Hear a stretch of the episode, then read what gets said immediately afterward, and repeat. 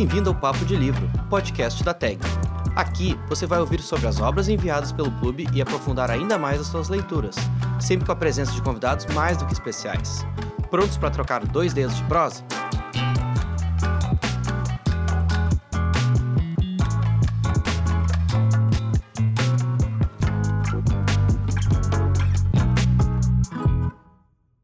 Oi, gente! Bem-vindos ao nosso primeiro episódio de 2022. Para quem está chegando agora, esse é o podcast da Tag Curadoria e eu me chamo Rafaela Pechansky e sou publisher da Tag. Para chegar chegando em 2022, a gente trouxe um livro indicado por ninguém menos que Alice Walker, ativista, escritora, ganhadora do Pulitzer, dona de muitos predicados importantes, entre eles autora de um dos livros mais amados da Tag, chamado A Terceira Vida de Grant Copeland ela indicou o livro que se chama Pesado, que publicamos em parceria agora em janeiro com a editora dublinense. Trata-se de um livro inédito no Brasil, de um escritor que está bombando lá fora, o Keith Lemon, um escritor jovem de 47 anos, mas muito experiente e que toca em temas super profundos, como maternidade, racismo, abuso psicológico, violência sexual, entre vários outros, sem medo. E acho que esse é o maior diferencial do livro dele, essa escrita crua que não tem medo de incomodar o leitor. Nesse programa, que sempre lembrando contém muitos spoilers, eu converso com Samira Soares, mestranda em literatura e ativista do movimento negro unificado, e que acabou de ter um conto publicado no livro Abrindo a Boca e Mostrando Línguas, que reúne trabalhos de mulheres negras LGBTQIA. Também participou da conversa Pamela, integrante da equipe do editorial aqui da TEG. Queria começar pelo começo, realmente, assim, te perguntando como é que foi para ti ler esse livro, né? A gente sabe que ele é um livro como o nome já diz, como o título diz, ele é um livro pesado, ele é um livro denso, né, difícil. Uh, então conta um pouquinho sobre, sobre como é que foi a tua experiência de leitura. Então, é, eu não conhecia esse escritor e para mim foi uma boa surpresa o convite, porque é, eu basicamente leio mais autoras negras e dentre as minhas leituras, né, estão as afro-americanas e ter conhecido o Lemon foi muito importante porque eu consegui perceber, é, pela primeira vez, através, através do escritor negro, como é que o debate de raça, de gênero tem se instrumentalizado. O livro é literalmente pesado, acho que no aspecto de que não seria muito diferente quando a gente tem acesso às narrativas de autores é, afro-americanos, né? pensando todo o histórico da segregação racial nos Estados Unidos, ainda mais no sul dos Estados Unidos. Mas, para mim, o que mais me chamou a atenção no livro foi é, trazer como era o cotidiano a partir do pós-segregação no, no, Mississippi.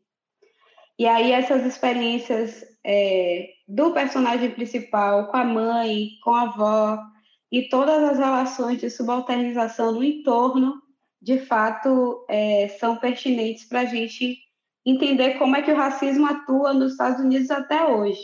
Então, é um livro, eu acho que isso é o que é bacana perceber na escrita de autores negros, que é um livro que fala de um passado, mas que ainda atua numa situação presente, né? Tanto que eu acho é, que tem deixas que a gente pode pensar até o que aconteceu com o próprio George Floyd, e outras situações né, que envolvem o Black Lives Matter e o Vidas Negras Importam aqui no Brasil. É, tem uma outra questão que eu achei bacana de ser pontuado, é justamente sobre a relação dele com a avó, é, pensando o encontro é, é da avó com a família branca, né, que a avó trabalhava. E aí existem dois processos. Um, o medo da avó nessa relação é, do Lemon com o, o neto, um personagem branco, né? Da mesma geração dele, e qual atenção poderia acontecer para a avó nesse processo de a perda do emprego e daquela relação trabalhista. O outro ponto é como esse é, personagem branco aparece, né, dessa família branca, como ele identifica o Lemo é, é, na narrativa a partir de uma lógica de estereótipo, né? Tem uma parte do livro que ele pergunta: Você quer atirar na cabeça dos esquilos com minha metralhadora lá no quintal? É, e aí ele responde: Eu não quero, minha mãe não me deixa atirar na cabeça de nenhum esquilo. E aí, de novo, o personagem branco testa, né? mas tudo que vocês fazem em Jackson é atirar com armas. Essa é uma lógica de um estereótipo construído sobre esse personagem negro, de que ele poderia ser sim um marginal e que de fato ele poderia corresponder a essa expectativa da branquitude de assassinar pessoas, ser agressivo, né? Então, o peso, que é o título do livro, vem por essa lógica, né? Qual é o peso de você carregar um estereótipo racial nas suas costas? E aí, ainda nessa, nessa parte do livro, é, tem a relação da avó com essa família, que é quando o menino pergunta, né? Você é neto da Rino? E aí o, Lemo responde, mas quem é Rino? E aí ele fala, é a velha preta que limpa a minha casa. E isso é justamente um processo que é muito comum nessas relações entre empregada doméstica e patrões, que é um processo de nomeação, né? A pessoa pode se chamar é, Maria, mas o patrão se sente no direito de chamar Mari.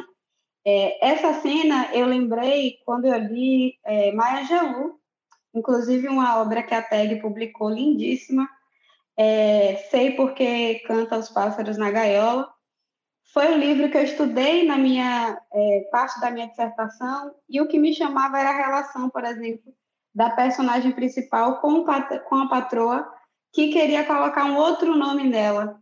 E quando essa personagem reage ao contrário, é, ela é vista como ametida, ela é completamente negligenciada. A avó do Lemo, ela não conseguiu é, questionar essa estrutura, porque para ela a sobrevivência era mais importante. Ainda que ela, ela entendesse né, o que significava uma pessoa branca a nomear com outra forma. Essa é uma lógica de poder e é muito comum nessas relações entre patrão e empregada, inclusive no próprio Brasil. Eu, eu vou até fazer uma, quebra protocolar aqui, porque a gente geralmente deixa mais para o final a parte de leitura de trechos. Mas é que eu vi na primeira fala, eu lembrei de um trecho que eu acho importante a gente ler, porque é exatamente isso que tu falou, assim. É, tava, eu já tava com o trecho na cabeça e tu falando assim, só, só foi consolidando, que é da página 129, e ele escreve assim. Eu sabia que não existia um caminho sem perdas, a não ser que nós tomássemos de volta cada partícula do que nos foi roubado. Eu queria o dinheiro, a segurança, a educação, as escolhas saudáveis e as segundas chances que eles nos proibiram de ter. Se um dia pudéssemos reparar a dívida histórica contra o nosso povo, eu sabia que nós deveríamos tomar tudo de volta sem sofrermos qualquer tipo de represália, porque nenhum sistema na face da Terra foi tão aprimorado ao longo dos anos quanto o ardor dos brancos em punir toda a comunidade negra pelas supostas transgressões de um indivíduo negro, eles foram inacreditavelmente geniais em inventar novas maneiras de incrementar o sofrimento das massas negras desfavorecidas. Nosso superpoder, por outro lado, como me falaram desde a infância, era a perseverança, a habilidade de sobreviver sem nos importarmos com o quanto eles nos roubavam. Mas nunca entendi como sobreviver podia ser o nosso grande poder coletivo, se os brancos eram tão eficientes em nos matar. Ainda mais se considerarmos que, entre os sobreviventes, a prática de se dobrar contra si mesmo se tornou tão onipresente a ponto da fratura moral parecer talvez o nosso único desfecho possível. Eu acho que é exatamente isso que você estava falando. E aqui a gente vê muito também do George Floyd, né? Da, é, tá muito presente, né? O, esse, o movimento. Acho que ele, quando ele escreveu esse livro, estava prevendo né, que ia acontecer o, Black Lives Matter. Acho que parece que foi um, já um, é, um grito nesse sentido. É, enfim, a, a, próxima pergunta também que a gente tinha preparado é, é justamente isso, assim, falando um pouquinho mais do Keith Lehman, né, desse, desse autor, uh, e o quanto também faz sentido, parece, a Alice Walker indicar essa obra, né, porque a gente enviou, uh, para quem está nos ouvindo e não sabe, a gente enviou em 2019 o A Terceira Vida de Grant Copeland, que é um livro da um livro inédito na época da Alice Walker, e ele foi assim um livro super sucesso, assim, nota 4.7 no aplicativo, a galera pirou com esse livro. E lendo o, o Pesado, né, que é a indicação da, da Alice Walker, a gente vê como os livros conversam também, né, e o quanto do, do Terceira Vida também está aqui. É, e aí queria também comentar um pouquinho sobre isso, né, sobre esse super autor, assim, um autor é, de uma outra geração, uma geração mais nova que é a Alice Walker, mas que também está trazendo esses temas de uma outra forma, né? É, ele fala muito sobre a questão do corpo, né? A relação dele com o corpo dele, e que é um corpo que desde pequeno foi um corpo violado, né? É um livro que já começa assim com essa parte da do assédio, né? Aquela personagem a Renata que é para ser a babá dele, mas que abusa dele também. Enfim, queria falar um pouquinho sobre isso. O que eu acho interessante nessa obra é que o Lemon ele traz um movimento que é histórico, né? O movimento negro nos Estados Unidos não se iniciou com Black Lives Matter, pelo contrário, né? é, vem muito antes e também se estruturou porque o genocídio e a violação dos corpos negros estava desde o período da segregação é, legitimado, né, pelo Estado. Obvi obviamente que antes disso as pessoas negras elas não eram consideradas humanas durante o processo de segregação isso ficou muito mais latente e o pós existe até hoje, né? Por isso a, a, as manifestações elas são tão importantes. Mas o que eu achei é, pertinente é que o autor ele constrói uma narrativa muito representativa, traz autoras negras é, em citação, traz representações negras é, em espaços de positividade. É, isso para nós, enquanto é, pensadoras da literatura, é muito potente, porque quando a ficção ela traz um atravessamento da realidade, é, de fato faz com que as pessoas que estão lendo essa obra pesado tenham uma formação política, entendam a importância do engajamento e consultem, né? Quem é Alice Walker, quem é Oprah e tantas outras personalidades, é, é, Malcolm X, que ele traz o tempo todo na narrativa, desde a sua é, seu entendimento enquanto sujeito negro, que ao entrar em espaços que estavam é, em maioria da branquitude, viveu tornar-se negro, que é inclusive uma obra da, da psicanalista Neuza Santos, brasileira. O que é se tornar-se negro? É você entender que o seu corpo ele é construído para ser subalternizado quando está no mesmo campo que a branquitude atua. Então, para ele, de fato, sempre foi pesado ser um corpo transgressor, né? o que é considerado é, um corpo negro, gordo, dentro de um sistema. É um corpo que vai ser violentado de várias formas, né? Então, as violências, por isso que eu achei bacana é, ele trazer a interseccionalidade. É um corpo que é atravessado por ser negro, por ser gordo, por ser pobre, por viver um histórico é, é, de classe perverso, e tudo isso muito junto, né? muito atravessado. É, e aí, o que eu achei interessante é que a relação dele com o corpo vinha através de uma relação de uma compulsão. Então, era uma, uma compulsão que era um, sintoma é, da sua saúde mental, tanto pelo desejo de ser visto de uma forma positiva e, ao mesmo tempo, uma compulsão para se violentar ainda mais como uma própria punição. Eu acho que esse vínculo é, forjado atravessa muito a obra e, obviamente, né, traz aí suas memórias é, na própria saúde mental. Eu acho que é, é, pesado ser negro, né? Em qualquer, em qualquer país do nosso mundo.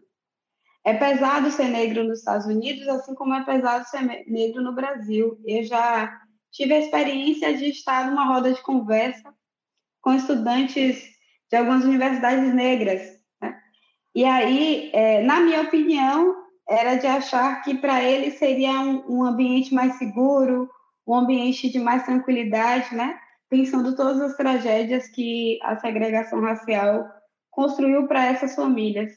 Mas eles falaram para mim, olha, tem nada de bom não, né? As coisas elas ainda atuam, a segregação ela ainda existe.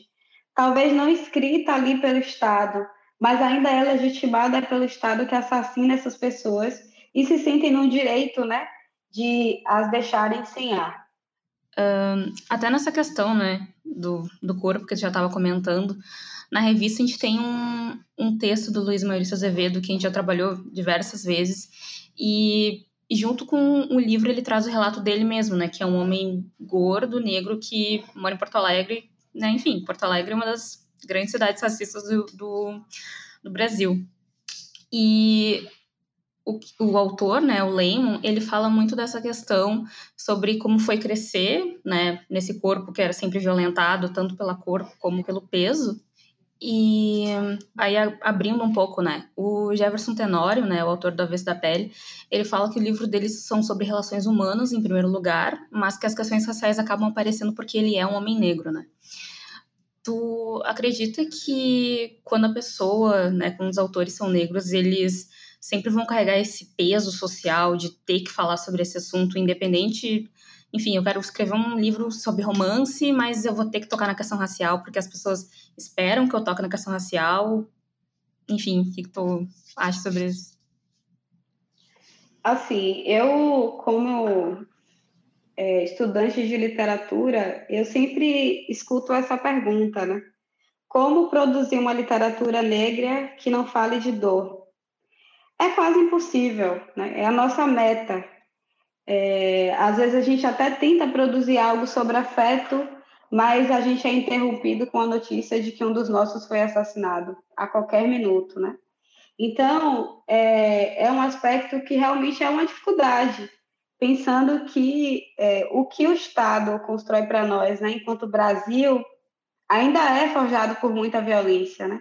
A nossa literatura ela também se constrói através de outros sentimentos, até porque é, isso faz parte da nossa humanização, né? Querer falar sobre outras coisas.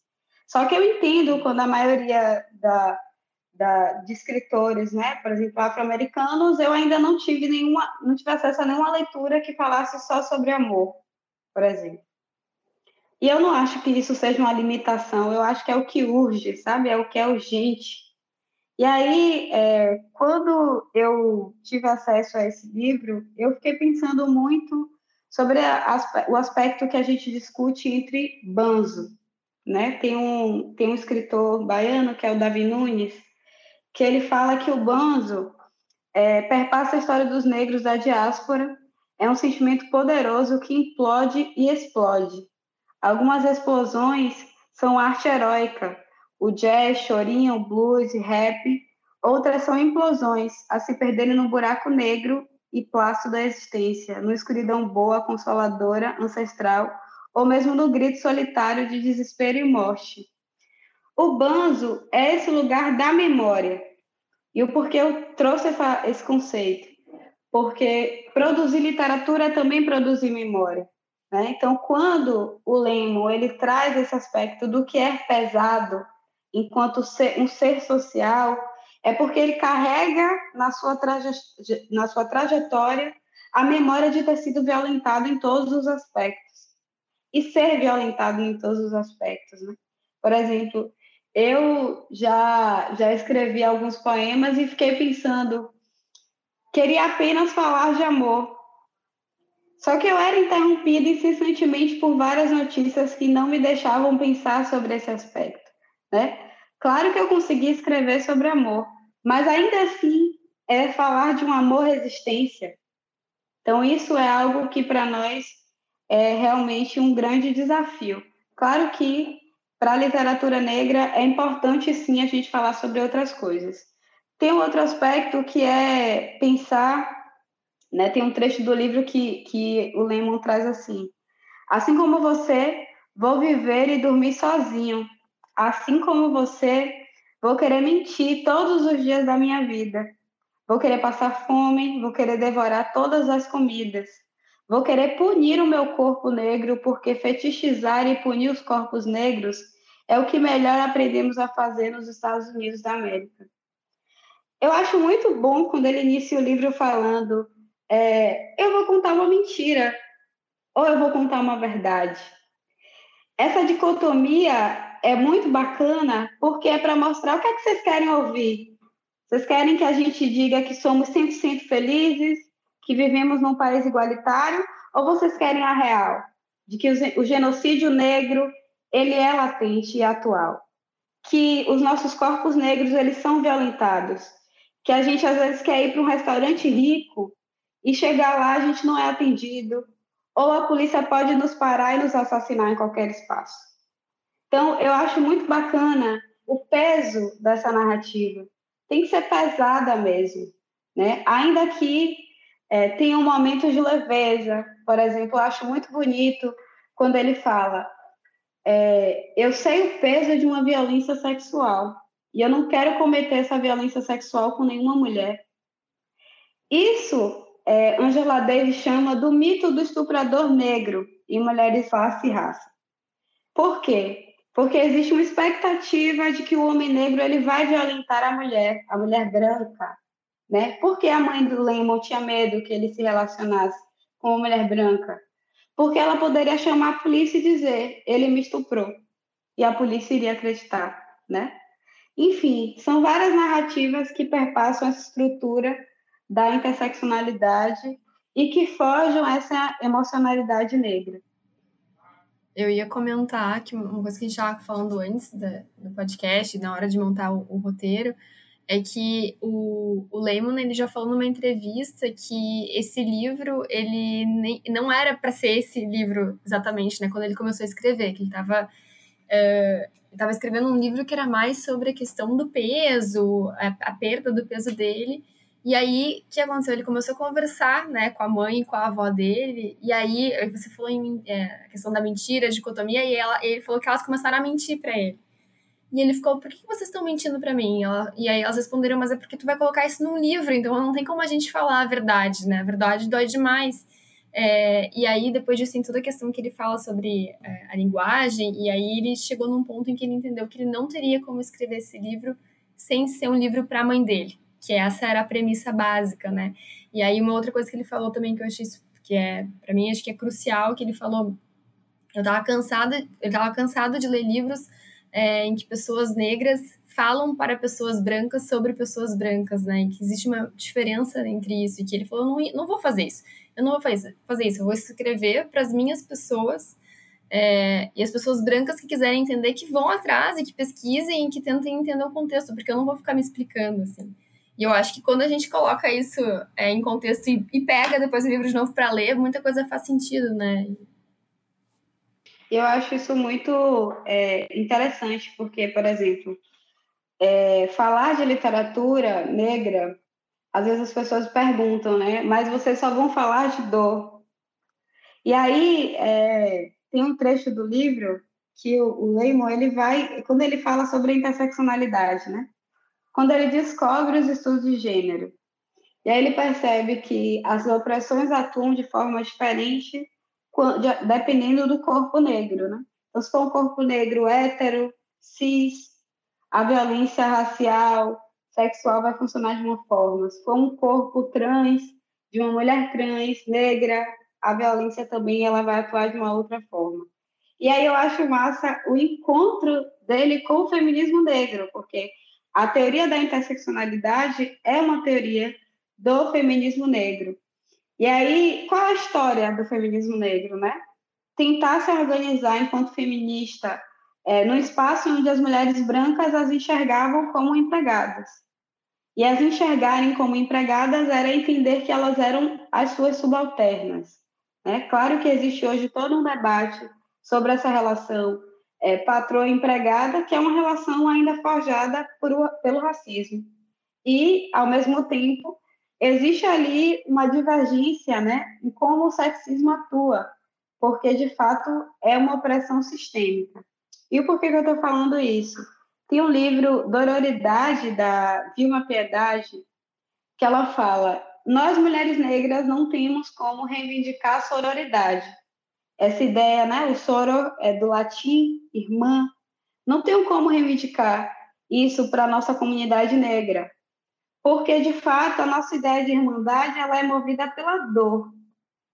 A gente foi tão marginalizada que a gente teve que se constituir pela dor. E é por isso que a gente se, se encontra pela dororidade, que é justamente esse ato de direcionar as mulheres negras para é, se engajarem socialmente, para combater todas as violências que as causam dor. E é, a literatura negra não é diferente, né? É histórico a gente perceber a, a forma como a representação dos personagens negros são construídos né, na literatura tradicional. Conceição Evaristo ela fala muito disso. É, como é pesado também, né? A gente é, ter acesso a um romance e ver o negro como bandido, como empregada doméstica, como malandro, é, como prostituta, como mulata. É difícil você encontrar uma narrativa e achar um personagem negro no lugar de bem-sucedido, né? Ou vivendo um romance pleno. É muito, muito, muito complexo debater sobre isso, porque a gente também quer se debruçar sobre uma literatura que nos mostrem boas representações. Então, por que não falar das dores na literatura negra? Se é isso que está atuando. Então, eu acho isso muito interessante. Por isso que eu retomo a discussão do Banzo, porque o Banzo é essa memória latente né, nos nossos dias atuais. E falar de Banzo também é falar do quão pesado é o racismo estrutural. E por isso que eu acho que essa, esse livro ele é tão bom, porque ele de fato é uma aula. Eu, eu confesso que eu li, aí travava, falava, não, peraí, vou dar um tempo. Só que uma palavra me deixava impressionada e me levava a querer pesquisar. Por exemplo, é, o porquê é tão impressionante essa relação dele com a mãe. A mãe ela é a representação de uma sobrecarga né, da maternidade é uma representação do abandono paterno, que é tão naturalizado né, na sociedade. Mas, ao mesmo tempo, foi uma mulher que acessou espaços da academia, viveu as violências que a academia e toda a tradição acadêmica constrói, e, ao mesmo tempo, construía para ele o peso de não ser, é, não seguir as expectativas da virtude de ser um frustrado. Quando ela dizia para ele, escreva, você está frustrado? Escreva sobre isso, né? Se o seu professor branco diz que você não é capaz, escreva sobre isso. Produza, porque é pela intelectualidade que você vai peitar o policial. Quando ele disser para você encoste e levante as mãos, senão eu atiro. Aí ela, ela pergunta: me mostra a sua documentação. Eu tenho nome e sobrenome. Isso é todo um processo de letramento. Enfim, né? Eu tem uma parte que eu acho muito boa, é, que é quando ele diz para o tio dele, né? É, eu quero ligar para você mais vezes. E aí tem um outro trecho que ele fala para a avó ou para a mãe, eu te amo, e ela não responde. A mãe e o tio não conseguem demonstrar afetividade no comum que a gente vê nos comerciais, né?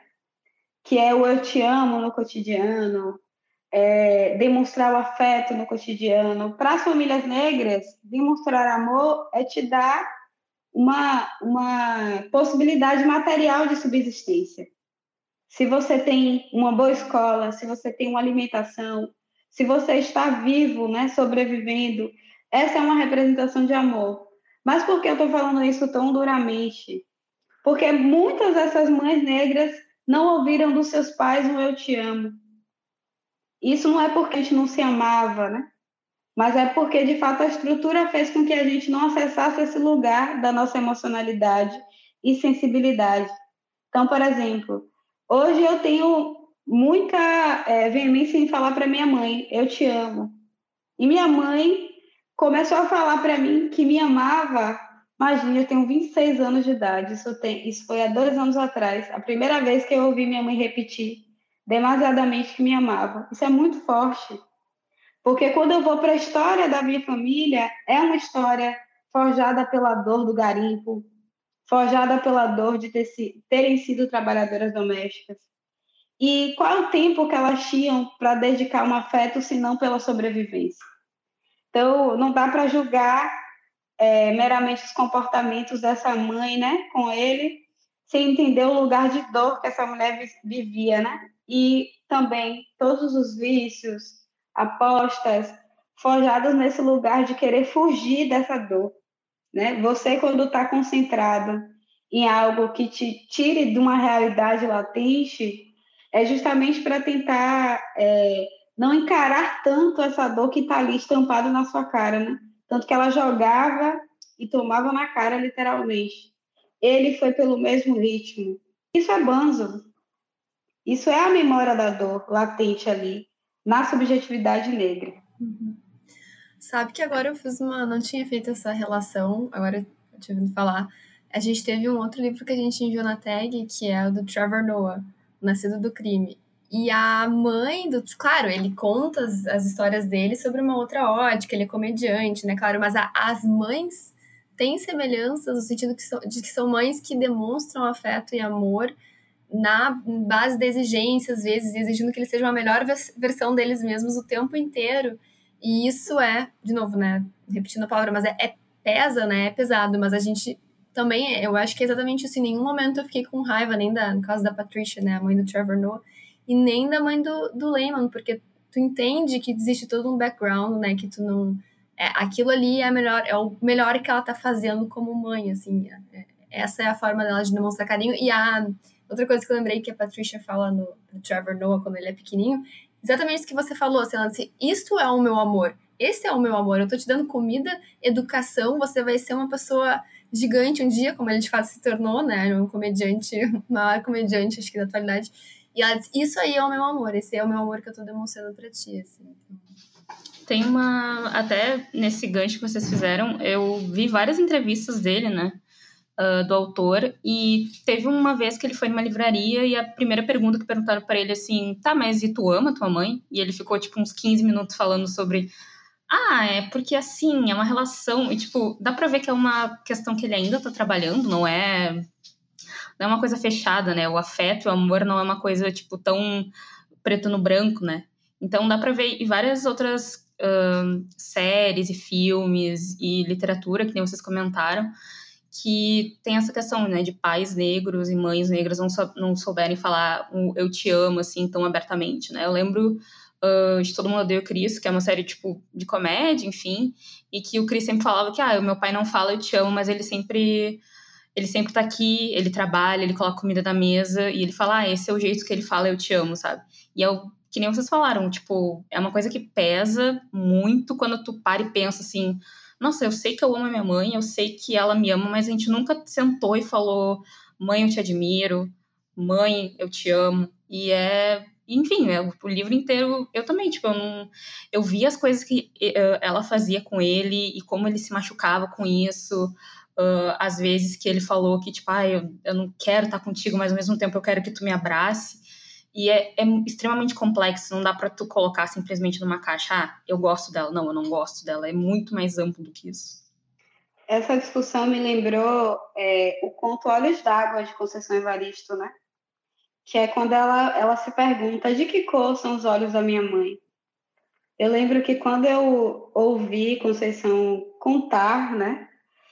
Nossa, eu fiquei em água, literalmente, né?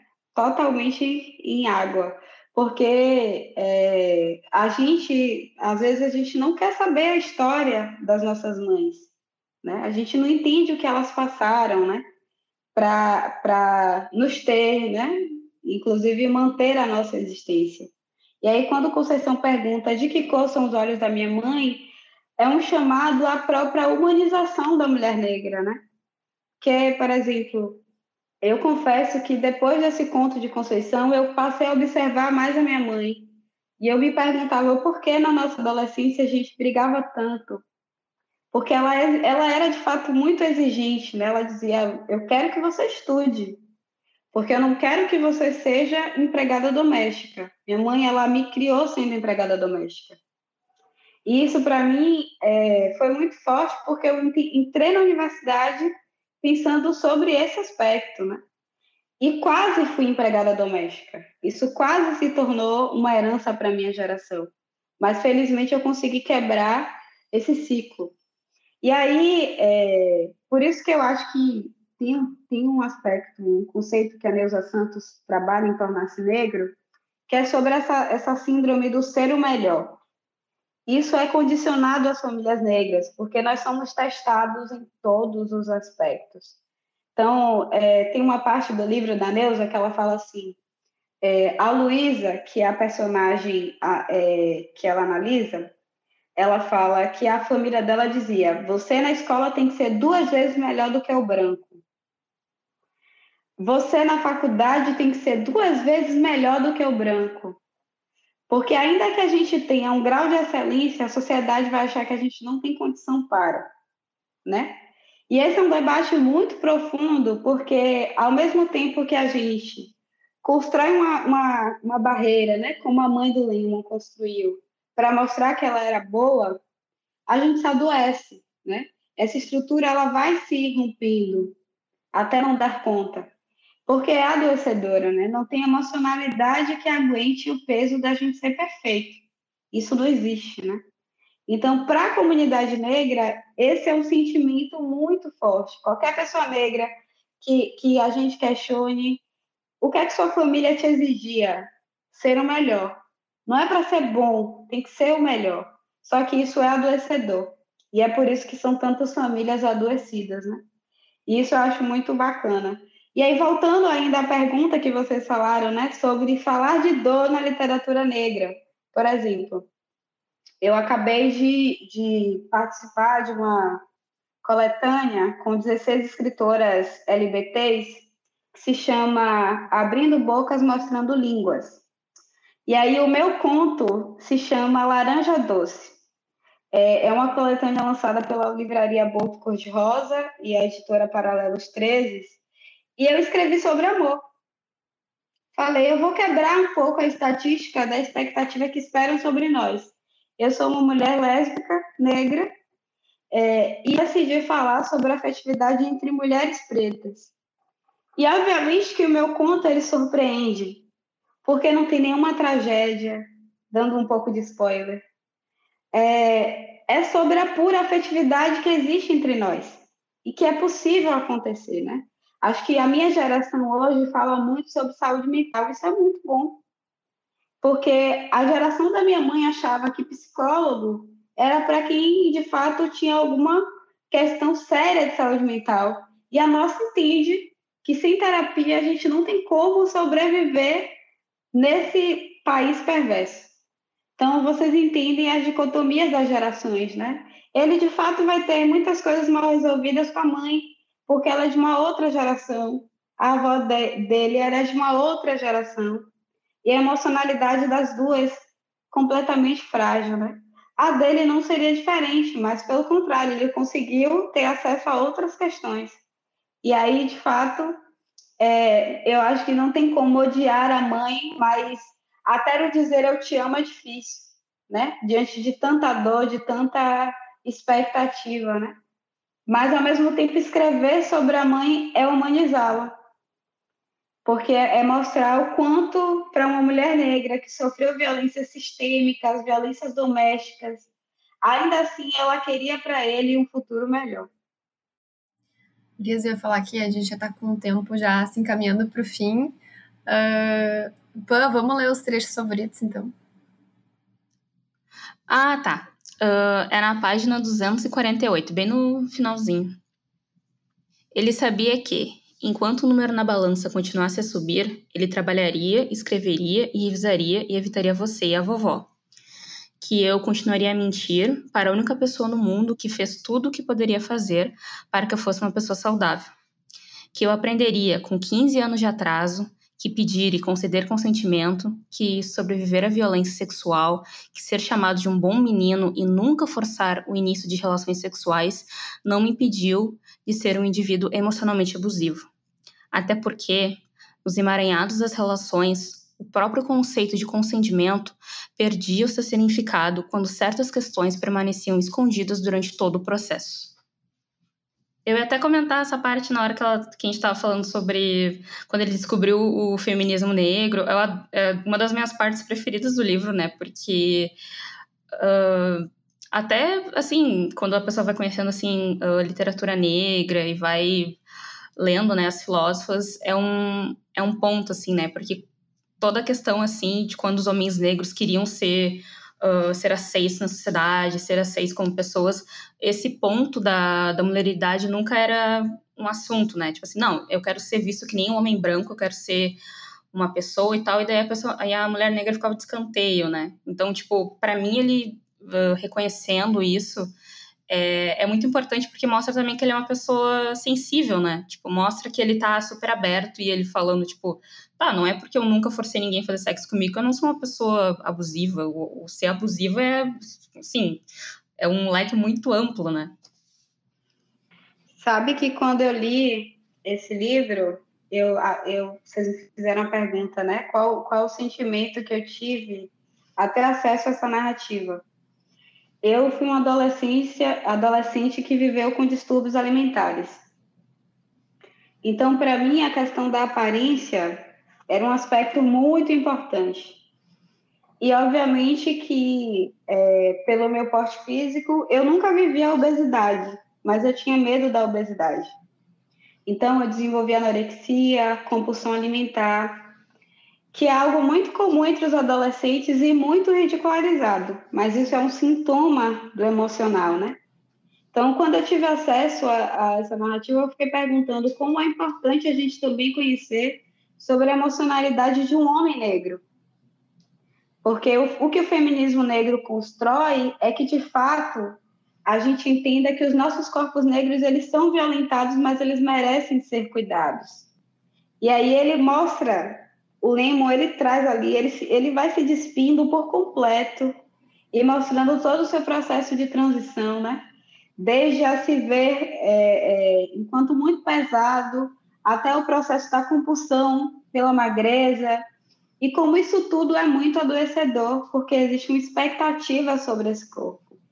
E aí, obviamente, que é, o feminismo negro, ele, na verdade, é um movimento construído por mulheres negras para toda a comunidade negra, né?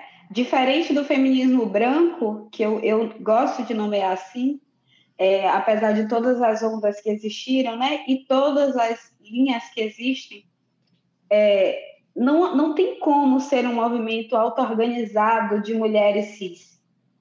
Não cabe. É um feminismo que, de fato, abarca todas as marginalidades que a sociedade construiu enquanto ser marginal. Então, pensar sobre a subjetividade de um homem negro também é a nossa pauta. E é isso que eu acho que esse livro ele é tão potente.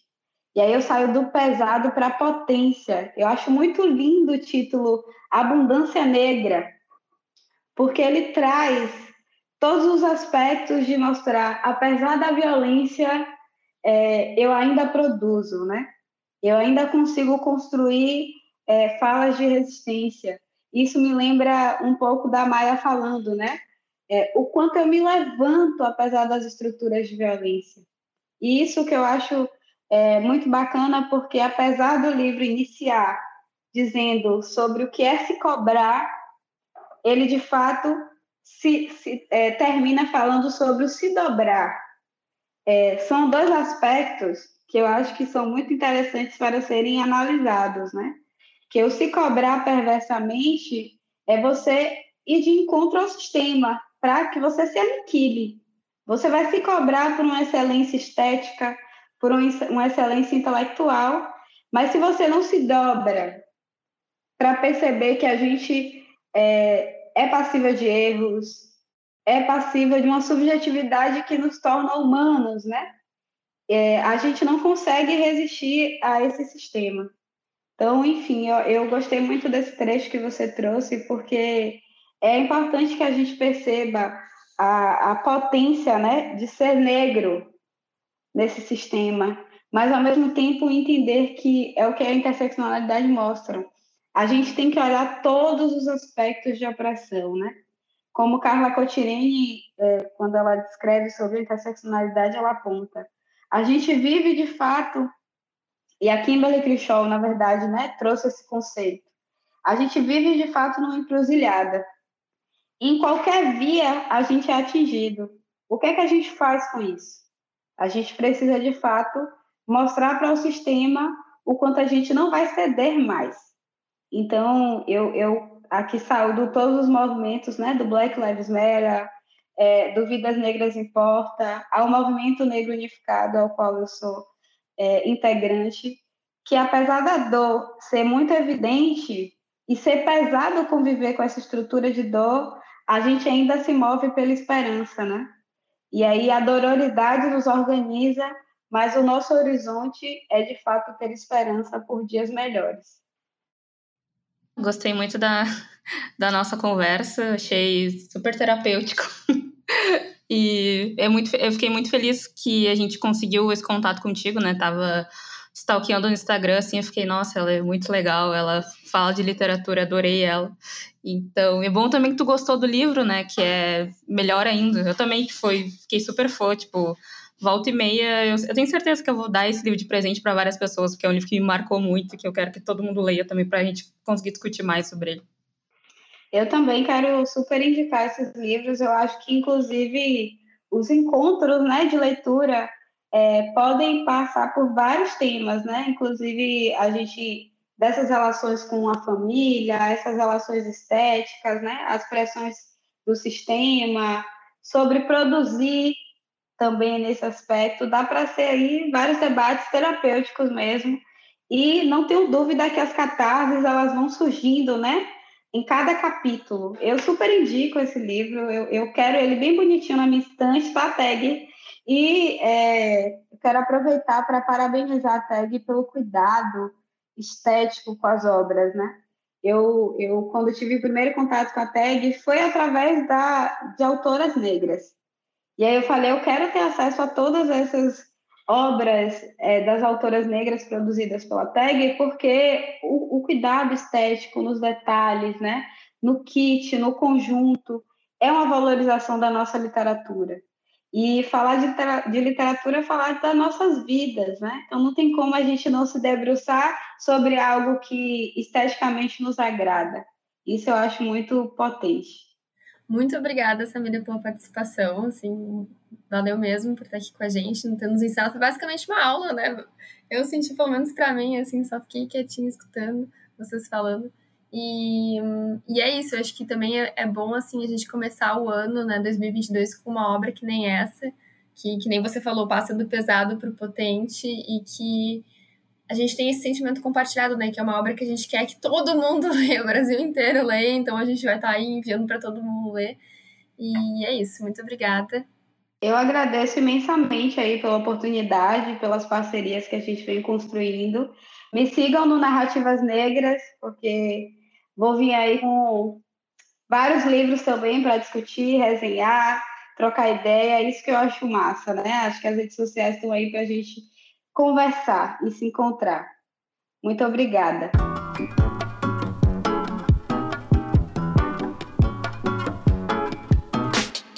Então é isso, pessoal. Esse foi o nosso primeiro episódio de 2022. A nossa equipe deseja um ano de excelentes leituras a todos os nossos associados e ouvintes. No mês que vem, a gente vai ter um livro franco-libanês indicado por ninguém menos que o jornalista Guga Chakra. Esse episódio contou com a produção de Sofia Maia e apoio técnico da Sonora Cultural. Espero que tenham gostado do programa e até o próximo mês.